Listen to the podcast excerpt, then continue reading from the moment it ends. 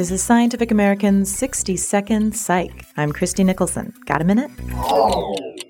New Yorkers are known for having remarkably little patience for rude or incompetent service.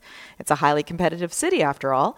But there's another quality that might irk them even more, and that's witnessing employees being openly rude to each other. I know when I see this, I feel uncomfortable, awkward, and frankly not that impressed with the business I'm patronizing. Well, four separate studies published in the August issue of the Journal of Consumer Research provide some scientific evidence along these lines. Nearly 60 to 120 subjects were placed in various situations where they witnessed inter employee rudeness as well as employee incompetence. And the researchers found that employee rudeness had a significantly greater impact on subjects' overall opinion of the company than bad service. In one study, an employee reprimands his colleague who is gossiping on the phone with this Get off the phone, you idiot!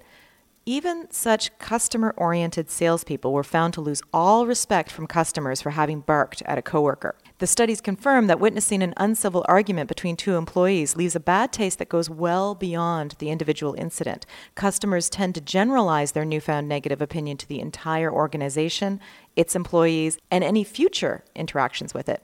So serve it with a smile, please, for those in front of the counter and behind it.